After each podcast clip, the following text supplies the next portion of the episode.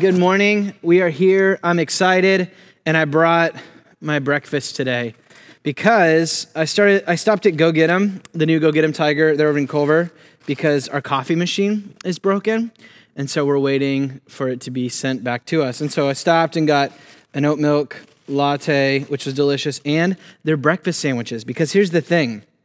One, I love the idea of making you all listen to me eat right now but that's what's going to happen is i'm going to talk about how much i like sandwiches specifically breakfast sandwiches are incredible you can i don't know if you can see we're not going to zoom in on the sandwich but uh, it's an over medium so there's enough yolk that it's like still it's just oh i love sandwiches some people measure their lives in sunsets in years in love or cups of coffee mm. Mm. I measure my life in sandwiches. Mmm. See, I'm just going to enjoy this. The bacon right now. Mmm. The egg, the cheese. Don't let my wife know I'm eating cheese because technically I'm lactose intolerant. Oh, I love sandwiches. It all started, my love of sandwiches, my counting my, my life in sandwiches began in high school. My first high school job was at McAllister's Deli with their famed sweet tea and their McAllister's Club. I used to make this tea every single day and these sandwiches, and then with my shift sandwich that I got every single day, would regularly create different Frankenstein sandwich concoctions. I fell in love with the art of sandwiches. And then in my wife and I's first year of marriage living in Seattle, we came in contact with Paseo. Paseo's marinated, slow roasted pork soldier, soldier, shoulder with cilantro and pickled jalapenos and caramelized onions, crisp romaine. Like this was I, when I think about our first year of marriage, I don't think about like where we lived or like what all the I, I think about that Paseo sandwich and the fact that Aaron has a clone of it now that we will make for everyone once the COVID lets up.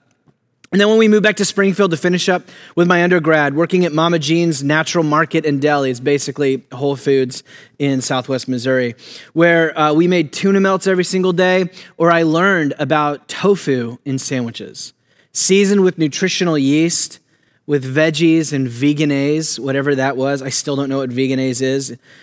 I just I, I love sandwiches. Every, my life goes in sandwiches. Or when we lived in Reno, and we went to Brewer's Cabinet every single year for my birthday. And I pulled together all of the ingredients I could to make what is called the, what I referred to as the breakfast burger. It was a pretzel bun with candied bacon, big old burger, barbecue sauce, coleslaw, lettuce, tomato, jalapenos, a giant onion ring and I would eat it and then slip into a food coma for the next 12 months, basically in time to wake up and go back and do it again. Even after my first sermon at Collective Church, I got the Father's office, uh, their office burger. The last Saturday before quarantine was a family date where we went over to Echo Park and went to Konbi and got their pork katsu sandwich. And every single day of COVID has been me making peanut butter and jelly sandwiches. Maybe not every day, but it's regular enough. My rainbow PB&Js for Emma, which is grape, peach, and strawberry jelly all in a line, and then it's like a rainbow. Oh, my life is measured in sandwiches. There is a genius. Look at this. I'm like three minutes in. I'm still talking about sandwiches. What is going on here? There is a genius to sandwiches. One, it's portable food. Like right there, egg and cheese and bacon and this incredible bread it just that I would have had a plate up here trying to bring it with me. But even more than that is the way that when you bring all of those things together into this one little bite-sized piece of bread and meat and veggies or cheese or whatever it might be, it just brings out all of these flavors of contrasting and complementing in ways that you couldn't have had if you maybe had it on a plate. Now, most of you think when we, we call it the sandwich, this concoction, we call it a sandwich because of the history that we've been told of the sandwich being invented in the 18th century by Earl of Sandwich, who wanted a, something to eat while he was playing his card games. Now, whether it's anti Semitism or Eurocentrism, that's not where the sandwich began. It actually began somewhere around the first century, in the generation before Jesus, with Rabbi Hillel the Elder. Rabbi Hillel the elder argued that in, during the Jewish Passover meal, that these elements of the bitter herbs, the sweet apples, and the lamb were meant to be eaten not as just separate things, but as a sandwich in between two pieces of matzah bread. To this day, This is part of the Passover tradition. They refer to it as the Hallel, as in Rabbi Hillel's name, or the Korech. Now, Rabbi Hillel argued that all of these various ingredients of the apple chutney and like the horseradish, the bitter herb, and then the lamb, all in between these two pieces of matzah bread, were meant to come together not only in their flavors, but in what they symbolize to become something better than what they were apart. And as those symbols and flavors came together, something both profound and delicious was brought forward. Now, why am I talking about sandwiches? As we continue in Mark's gospel, I like to think that Mark was a foodie and he brought his stomach to the gospel. Why? Because Mark knows sandwiches. And he shows his knowledge of sandwiches not on a plate, but in his gospel. Throughout the book of Mark, throughout his gospel, we find Mark regularly using this unique literary technique. Nobody else uses it in all of their gospel accounts, only Mark uses it. It's this literary technique that Bible nerds now refer to as the Markan sandwich where what happens is as Mark moves through his gospel, he tells one story, but he cuts it in half and then places another story in between the, the two halves of that first story, the Markan sandwich. And by telling these two stories now interlaced with one another, he brings out new understandings beyond what those stories would have captured by themselves. One scholar talks about the Markan sandwich, Tom Wright. He writes, the flavor of the outer story adds zest to the inner one, and the taste of the inner story is meant to permeate the outer one. Mark is trying to bring together the flavors and elements and components of two stories to unify them in ways that maybe we wouldn't see before, and in, in, in light of that, to help us see the scripture, to see the text in a new way. And so maybe you remember, we, we've noticed the Markan sandwich back in our Entering the Tension series in Mark 4, or even last week, I didn't mention it, but the story of Jairus and the bleeding woman. The story of Jairus is cut in half of him coming to Jesus for his daughter and then them finally going to his daughter with the story of the bleeding woman. And so the whole thing was, we, like we did last week, meant to see those two stories as one full little unit, one little sandwich for us to chew on. And so today we come to another one of Mark's sandwiches. And so what we're going to do is we're going to go a verse or two or three at a time, just kind of chewing on it as we go, maybe pointing out a few things. And then once we get to the end, we're going to, like my wife and I do, back when we used to go on dates and like go eat really good places, as you eat the meal and then at the end you talk about how all the flavors and the things paired and came together. So we're going to do that at the end, not with just flavors, but what this means for us today. So Markan sandwich, let's bite in. But first, why don't we pray and then we'll move forward. Father, we thank you for your word. We thank you for Mark uh, and just how genius he is in his literary work, that, yes, inspired by your spirit, but at the same time displays this profound insight into this artistic technique that he uses to drive us to your inspired truths in a way that uh, maybe couldn't have come through any other way. And so I pray you'd help us to bite into the sandwich today. Help us to see why Mark is laying these stories together and that we might discover what it means to follow you in a new way. You know, we pray. Amen. Well, as always, the notes are there on the chat, but let's jump in with what we could call the top slice of bread in Mark chapter 6, beginning in verse 7. And it says that Jesus called the 12 disciples and he began to send them out two by two. And he gave them authority over the unclean spirits. So let's just stop here. What's going on is Jesus is calling the 12 disciples who, interestingly, up to this point have always, always been, uh, what is it, confused or cowardly or complaining or just outright not knowing who Jesus is. It was less than a chapter ago that they were asking, Who is Jesus? even though they'd been with him for about a year. But here there's a big change in the program. Something has shifted. And these disciples are now being given the authority of Jesus as they are sent, as they're being sent out. You can even notice the strange language that, that uh, Mark uses here, that he called the disciples and he began to send them out. That Mark doesn't just say he sent out the 12, he began. Mark is hinting at something that Jesus is beginning here, what he continues to do to this day, sending out his disciples. But let's keep rolling. What, what are they uh, in being sent out? What are they to do? He continues in verse 8 that Jesus charged the disciples to take nothing for their journey except a staff, no bread, no bag, no money in their tunics. And he said to them, Whenever you enter a house, stay there until you depart from there. So Jesus is doing two things in these kind of rules for the ministry that he's setting before his disciples. The first is he's calling them to an explicitly simple mission. No extravagant lifestyle, no jumping to the better house down the street when the opportunity opens. Really, the way you could summarize this is no preachers in sneakers. Those that are called to be messengers, heralds of the kingdom of God, are meant to embody a simple lifestyle. Their mission is shaped by a simplicity of their possessions, but also dependent on the generosity of others. And this isn't just for the disciples, this continues today. In uh, 1 Corinthians 9, the Apostle Paul writes that the Lord commanded, here he's quoting from what we're looking at today, that those who proclaim the gospel should get their living by the gospel. And so this continues even in churches today. This is why I'm here doing this and able to do so, not giving, you know, I don't have a side job. This is my main work is pastoring and preaching, is us continuing in Paul's uh, calling that's based off what Jesus gave to the disciples here. Now, this simplicity of mission is true for pastors and preachers, but it's also true for disciples of Jesus, that all of us are called to some spiritual way of material simplicity in the way that we live our lives. This is part of what it means. Now, that's the one thing that he's doing in what Jesus has laid forward. The second is here that the 12 disciples are being commissioned by Jesus to what you could call prophetically cosplay as the 12 tribes of Israel. They are wearing in their garb and dress what the Israelites wore during their exodus.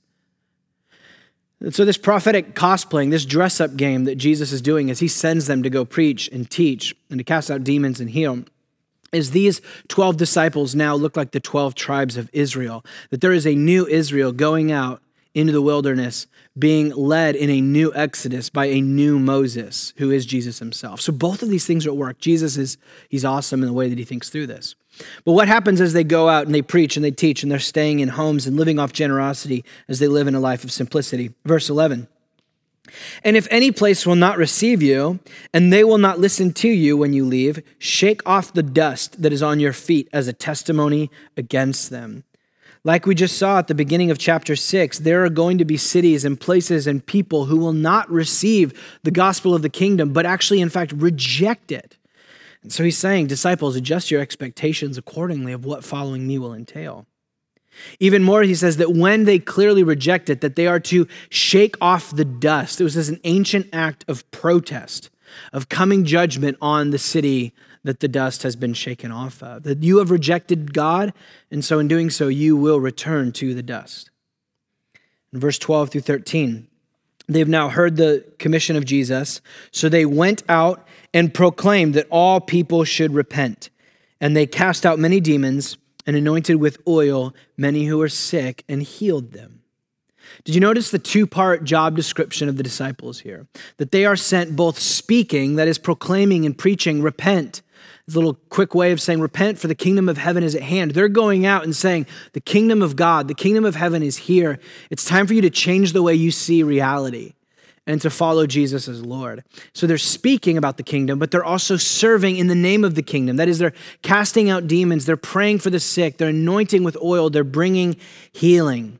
Disciples of Jesus are called to speaking and serving. We're called to both. What therefore the Lord has joined together, let not man separate. For some of us, we are so prone to separate speaking from serving. Some of us are, you know, apologists, you know, evangelism. We're going to go out and knock on doors and everybody, everybody's going to become a Christian. We're going to preach and talk about it all day long. And yet we always hold back from actually meeting the actual needs of the people in our city.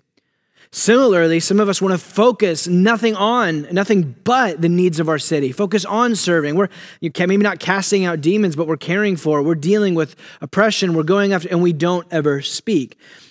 What God has put together here is speaking and serving. May we not reject them, but receive them both.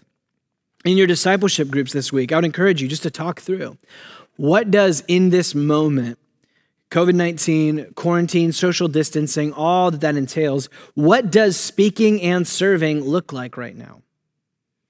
What does it look like for us to be a people who are calling and preaching and talking about the arrival of the kingdom while also serving in, in real physical, material ways? How can we do both of those things and not neglect the other? So, here at the end of verse 13, what have we just gone through is like the top layer of the bread. That's the first story that Mark's given us. This is like the, the crunchy sourdough or like the warm baguette or the sweet and chewy brioche. So, there's the top layer. And then now we go into, you'll notice a complete switch. We go into a second story. Let's look what's in the middle. Verse 14. Now, King Herod heard of it, for Jesus' name had been become known. Some said, John the Baptist has been raised from the dead. That is why these miraculous powers are at work within him. But others said, yeah, he's Elijah, the prophet. And others said, well, maybe not Elijah, but he is a prophet, like one of the prophets of old. So let's stop here. Just notice, Mark is continuing that discovering Jesus, who is Jesus theme here isn't he? The whole series has been all about who is Jesus, this question. And here we have no longer is it the crowds or the disciples asking it, now it's the political leaders that are asking it.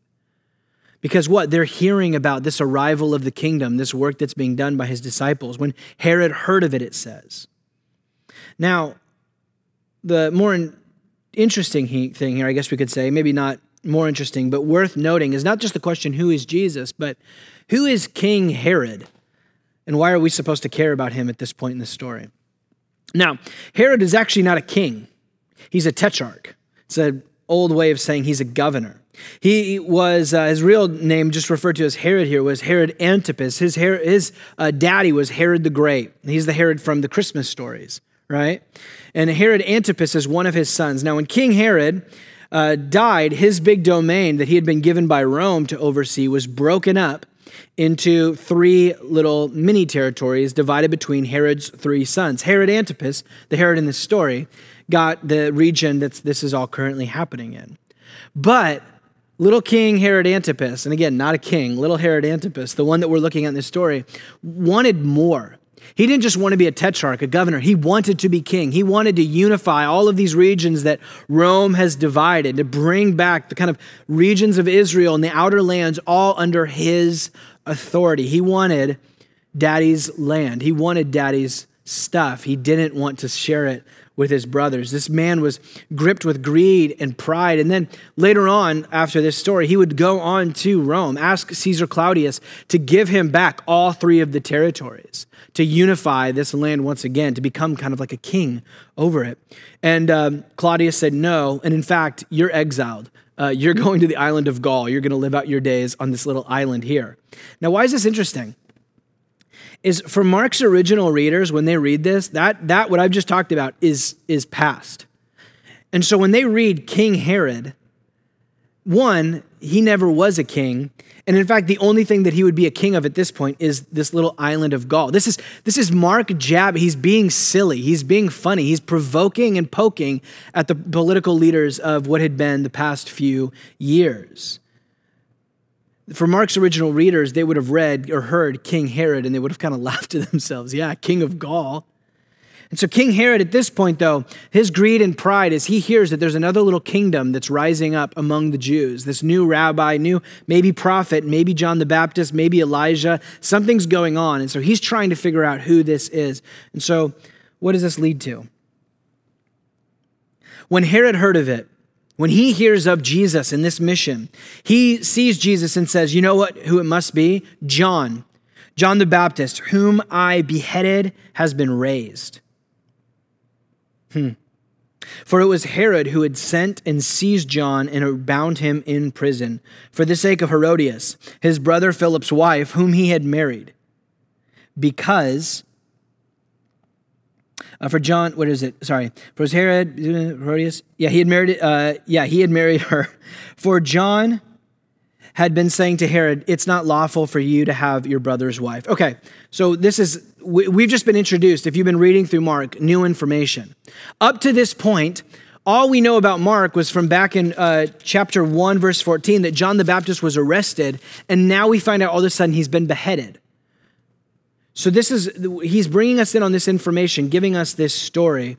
But again, what's going on here? Why is Herodias? Why is Herod? Why was John beheaded in the first place? What's, what is their beef with John the Baptist? And again, for that, a little more history lesson. You're not going to have to remember this.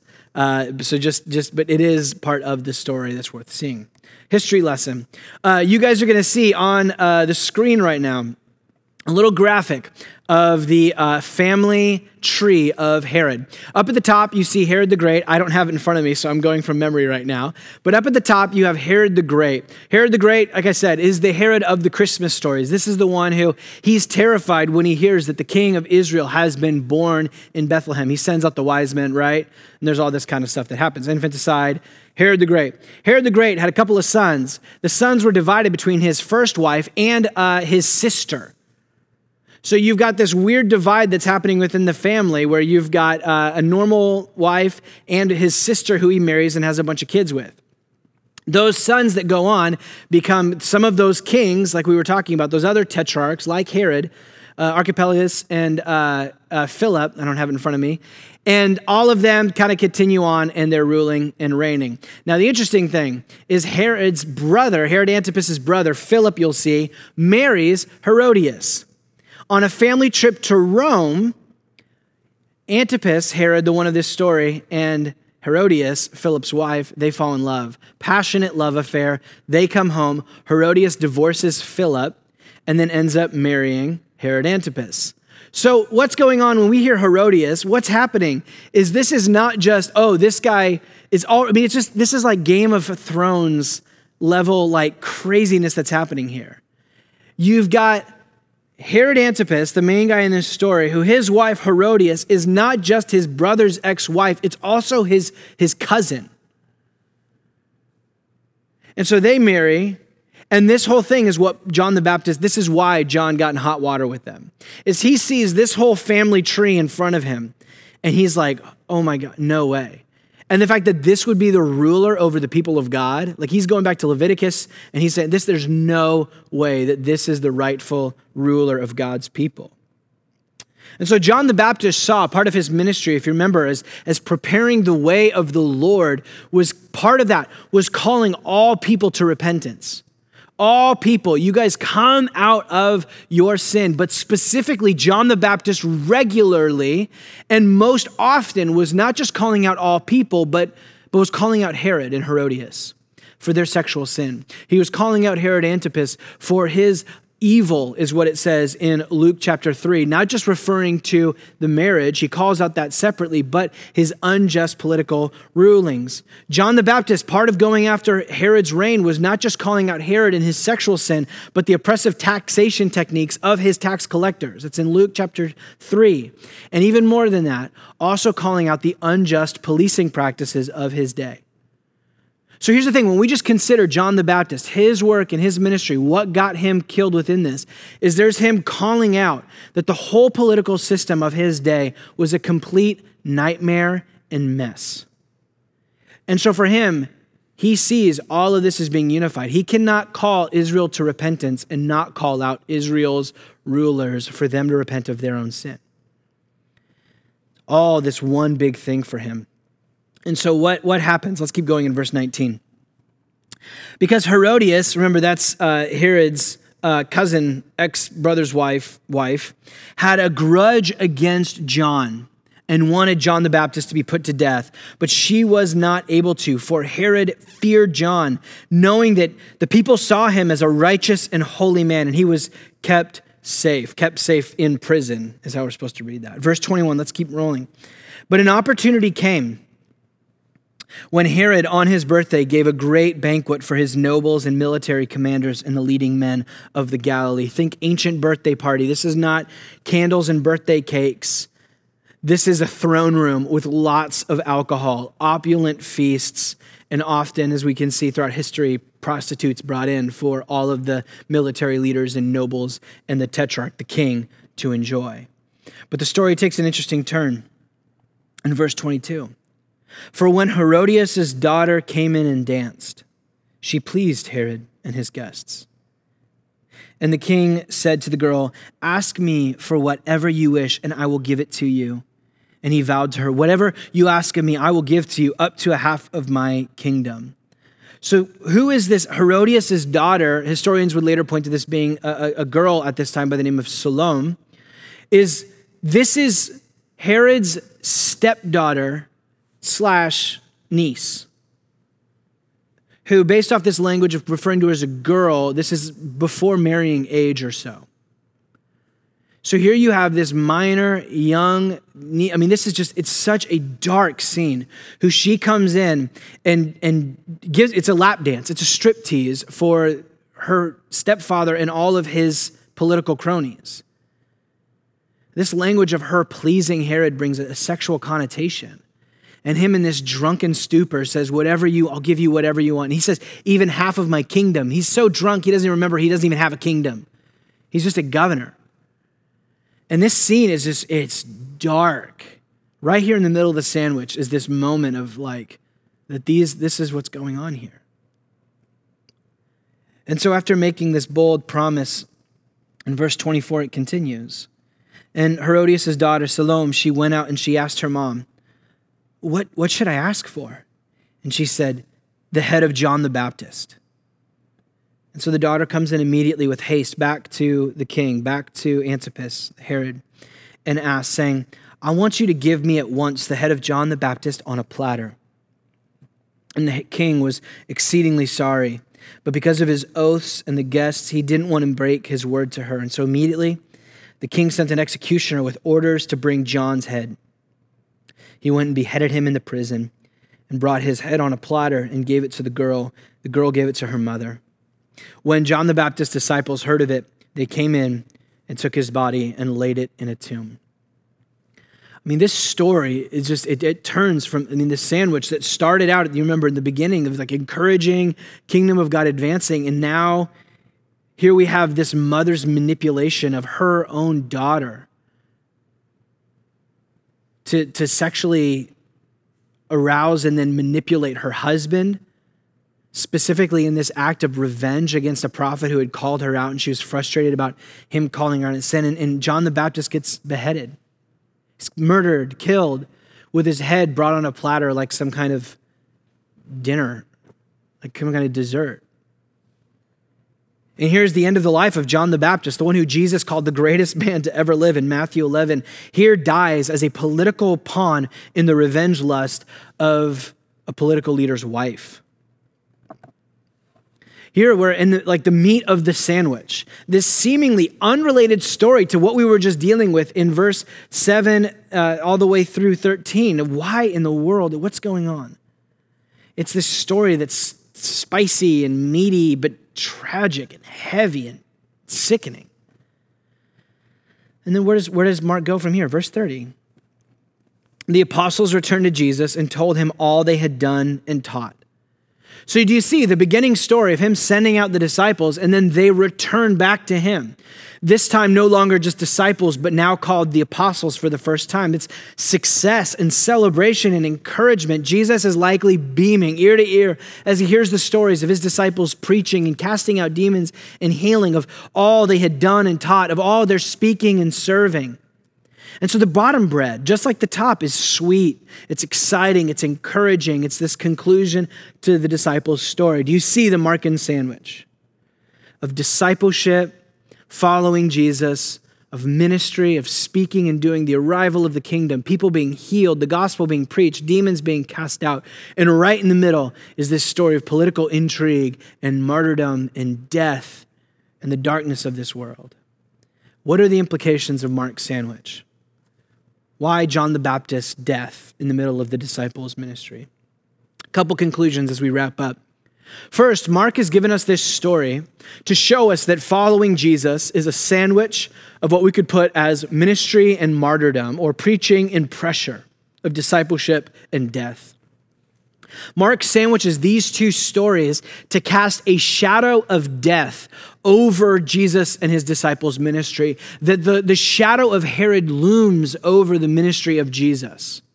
And the death of John here foreshadows Jesus' own death by Herod as he would be arrested and ultimately killed by Herod and his cronies. That 10 out of the 12 disciples that Jesus has just sent out would all of them also die under political rulers.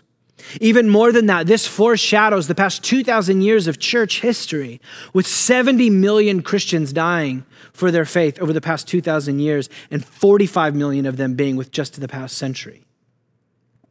As Jesus will say in a couple chapters, Mark 8, if anyone would follow me, let them deny themselves, to take up their cross and to follow me. Mark has set this story here to remind you and shape you and help you see that discipleship to Jesus means that there is a shadow of death and persecution and political martyrdom and all of this that looms overhead, and it must be received. Now, for some of us, we may not be scared or martyrdom being something that looks like it's around the corner or outright persecution like this. But I would argue following Jesus will always bring pressure from this world, pressure from relational distances as we make it through COVID 19, and, and the pressure of just trying to follow Jesus dis- disunified from one another. Having to find the digital connections over screens like this, where it's services online, it's neighborhood dinners that are happening on Zoom, it's, it's Zoom discipleship groups, that the online units of this, it brings pressure. It brings, and I'm, I'm not comparing this obviously to John the Baptist being beheaded. There's a spectrum of this pressure that begins with pressure and ends with outright martyrdom. But the reality is, is I, I for myself, I wonder what my faithfulness, and, and maybe this is the question to ask yourself. If if martyrdom was on the table, what does your reaction to the pressure of this season reveal? if I feel like it's so easy for me to disconnect from the church, disconnect from faith, disconnect from the community and our allegiance to Jesus in the midst of this season, if I found it so easy to let go of all of that because of this level of pressure, what makes me think that I would be able to stand with John the Baptist or with Jesus or with any of the disciples? I'm not discrediting Zoom fatigue, but it is night and day difference between the reality that I find within myself and Zoom fatigue or within our community or communities of around America right now and how we feel about, oh, I've just been in front of a screen all day and I don't want to do it anymore versus Christians in China whose Zoom is the thing for them. They have no other option. So they gladly log on, even as we saw this past Easter, if that means doors are going to be broken down and they will be arrested. And so, before we talk about the sandwich, including martyrdom and persecution, I, I don't even think we need that. Like, we just need, like, we need a tofu version of that because of how difficult we just, we only want the bread. We only want the sweet, flourishing ministry. We want, we want to go, we want to, the, the preaching of the gospel and the caring for people. But the moment that pressure gets involved, we, we just want to throw out the whole sandwich. This story shows us pressure, persecution, martyrdom, the whole spectrum is involved with discipleship to Jesus. And so we have to receive that. Because this story also shows us that following Jesus is a sandwich. It's, a, it's another sandwich of the arrival of the kingdom of God as it comes against the kingdoms of this world. John the Baptist came as a herald of the kingdom, just like Jesus and his disciples, just like you and me, saying, Prepare the way of the Lord, repent, and bear fruit in keeping with repentance, because God is coming, and, and for us has come in the person and work of Jesus Christ. And in that arrival, if the kingdom of God is here, then it means the kingdoms of the world must repent and turn. And that was not just John, like I said, but it was Jesus himself who did not label that to an everybody needs to repent, but calling out those in power on a regular basis. John the Baptist was not the only one who called out Herod, Jesus himself did it, calling Herod a fox, and not like in the Steve Carell way, a silver fox. He called, is, is a, he called him out for his sin, called to Herod. Herod was going to do what Herod was going to do. His calling out was the religious leaders who continued to align themselves with political power. And that goes for both sides, both parties right now. Hear me.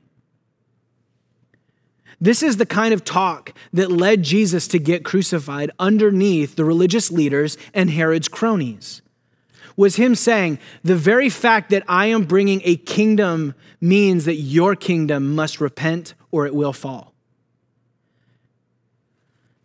We have to keep this dynamic in mind as we follow in light of this world. Otherwise, we will far too often, like I said a couple weeks ago, turn the kingdom of God into mere therapy and continue to hold politics as the only way, and specifically not just politics, our politics, as the only way that some level of human flourishing is going to be brought about.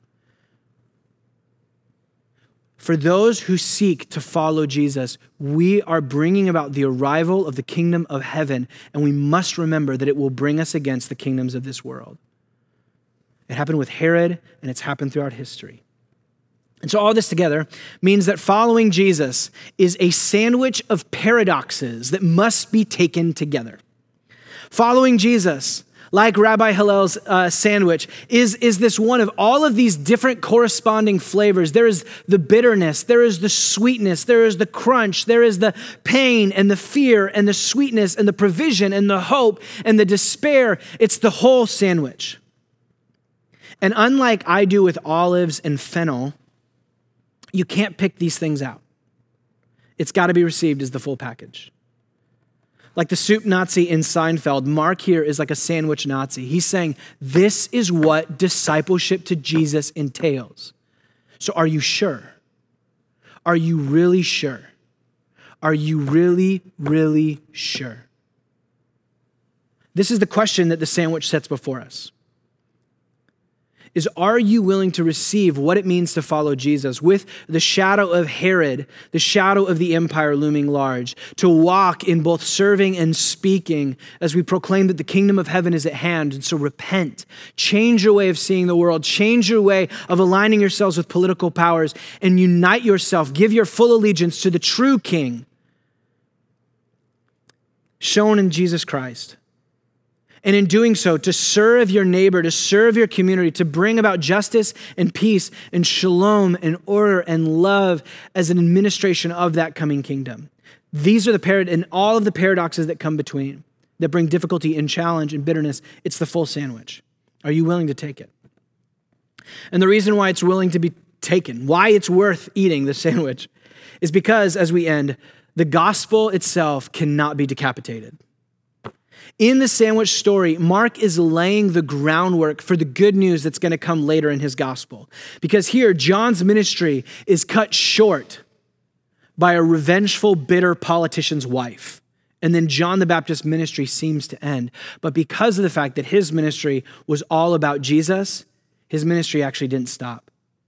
Though the shadow of Herod looms over Jesus and would ultimately reach him in just a few more chapters, where, like John the Baptist, Jesus would be arrested and murdered and laid in a tomb by his disciples, Jesus would not stay there. Herod's fear here of John the Baptist being raised was not actually about John the Baptist, but he, was, he, was, he didn't even know he was saying it he was setting forward what was going to actually happen in Jesus, what would become true a few years later.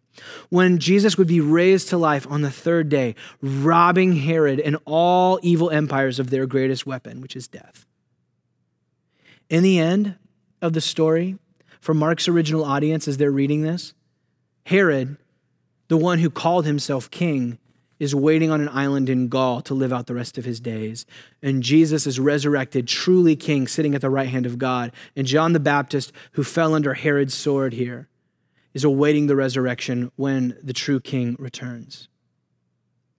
And ultimately, Herod himself would die. Ultimately, Rome itself would be overturned. And though messy, in all of this, because we have a resurrected and reigning king behind this gospel and behind this kingdom, the gospel of Jesus Christ has continued to grow despite the attacks of the world and the failures of the church. Even as Christians are destroyed, and as Christians' failures seem to destroy the authenticity and truthfulness of the gospel, Jesus continues his reign, continues to send out his disciples to speak and serve for his kingdom. And so, though the sandwich is bitter at times, though there's parts of it that we don't, may not like the taste of, this is the sandwich that's worth it all because this is the sandwich that must be eaten here and now if we are to partake and receive the feast of the Lamb in the life to come. This sandwich is the appetizer that prepares us, it whets our appetite for when, it, when Jesus returns and all things are made new. And so, this is what Mark sets before us today. And the question is, are you sure? Are you really sure that Jesus is worth following all the way into this sort of ministry in life? Let's pray.